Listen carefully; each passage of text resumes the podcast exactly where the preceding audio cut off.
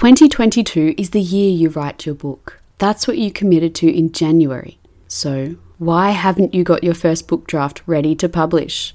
Whether you've stopped writing altogether or it's stop start, today I'm sharing three secrets to help you stay focused so that you get your thoughts onto paper and write your book.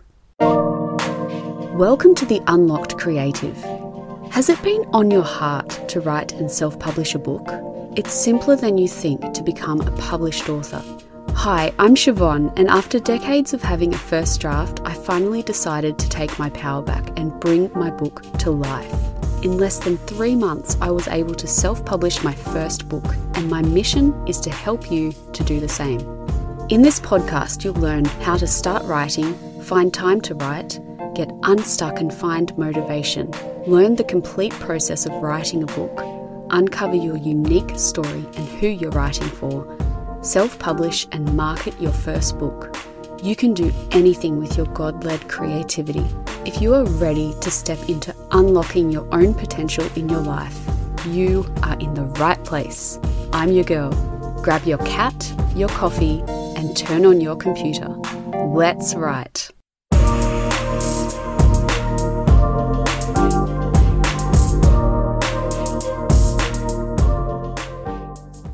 Before we get into today's show, I am so excited to bring you The Writer Unlocked, the course that will have you writing a first draft instead of wishing for one. In the course, you'll create and implement your own time management and accountability plan to fit writing into your busy life, and you'll start writing and complete your first draft.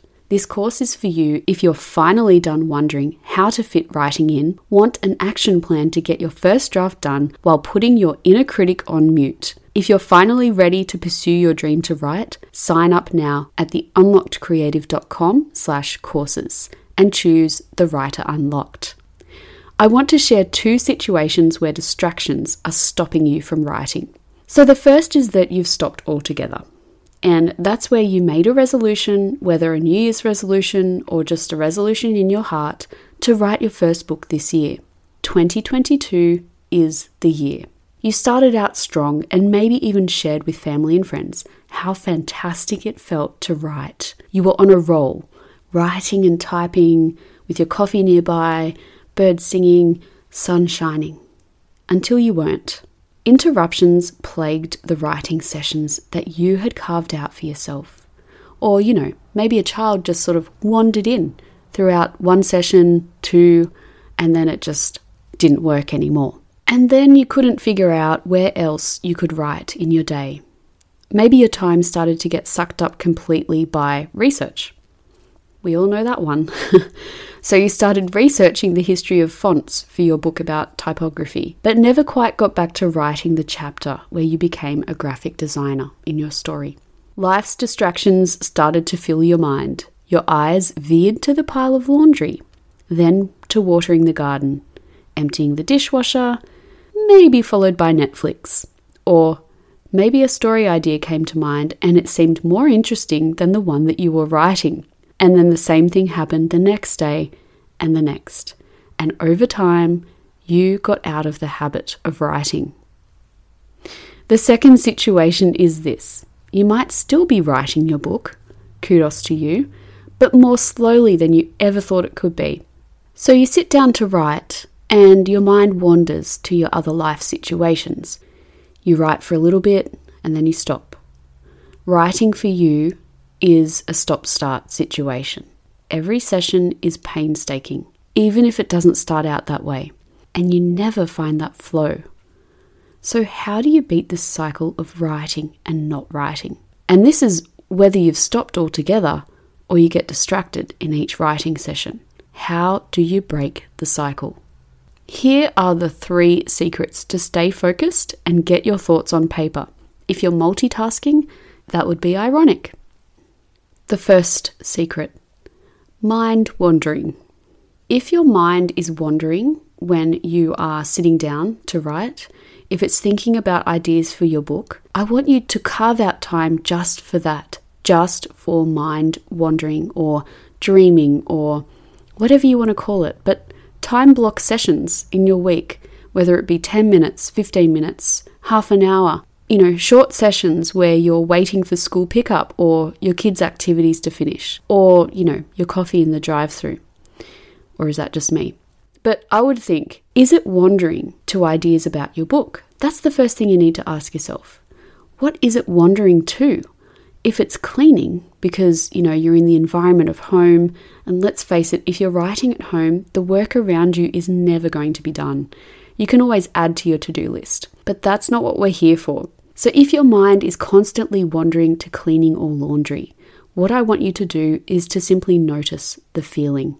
And then, if you think that that task can be done in less than five minutes, go and do it. But set your timer, okay? So, you only want to spend five minutes doing this other random thing. And that is all the cleaning or random time spending that you're going to allow to replace your book writing time today. I want you to take a moment as well to embrace that immediate gratification you just got from seeing that shelf shine or that load of laundry done. So just embrace that and then make a note to find a cleaner, which you or your partner or family member can help you to find today. You're going to follow up on that after this writing session and then come back to the sentence you were working on. I also want to say that at the end of each writing session, try leaving a sentence half finished. Ernest Hemingway was a fan of leaving something undone, like a hook for your mind for the next time that you came back to the page. It keeps you going. If there's one thing that our minds love to do, it's to move to the next thing. So if you've stopped writing altogether, go back to the last thing that you wrote but don't let yourself write the next paragraph until tomorrow. This is going to be really interesting for you, and I'd love to hear what happens. And you can let me know what happens if you go to the unlockedcreative.com slash podcast and leave a voice memo there using the orange button. To recap, the first secret is making time for mind wandering and looking carefully at what your mind wanders to. Okay, the second secret interruptions you're going to need to communicate with your family. So, first, if a person is distracting you, who are they? Is it your spouse or your son? You know, is it a phone call? If it's a phone call or email or whatever, you just need to silence those things and move them into another room, out of sight, out of mind. Turn off notifications for email if you're working on a desktop computer, or you can choose to write in a notepad so that there's no option to veer to checking your email. But if it is a child, if it's a family member, you do need to communicate the time that you want to work on your book to your family and friends. You really do need to be firm with not accepting interruptions. Obviously, the exceptions are emergencies, but you've committed somewhere along the line to dedicate time to this work, and it is work. So talk about it as if it is. It's a work project, because that's what it is. Use assertive words and negotiate care if you need to, but stay firm. This book is for serving others, whether that be your clients, your readers, or your family in the future, and it will be valued by others. So, this applies particularly if you've stopped writing altogether. Negotiate time, block it in, and keep firm on your boundaries. The third thing you need to do is adjust your schedule when your circumstances change.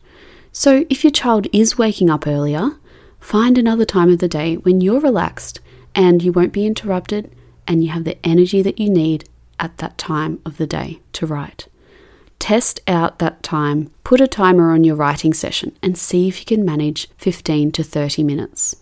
And if not, you know, if the original time was all you had, you do need to go back to that second secret, which is communicating effectively with your partner. Or, you know, organize care at another time of the day that works for you. Negotiate and make sure that you swap responsibilities when you can. It can be uncomfortable to say what we need, absolutely.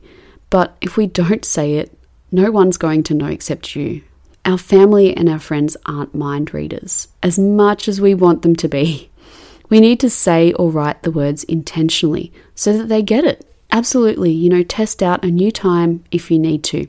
And this applies to you if your sessions aren't working at the moment or if you've stopped writing altogether and you just want to start again. These are the three secrets to staying focused.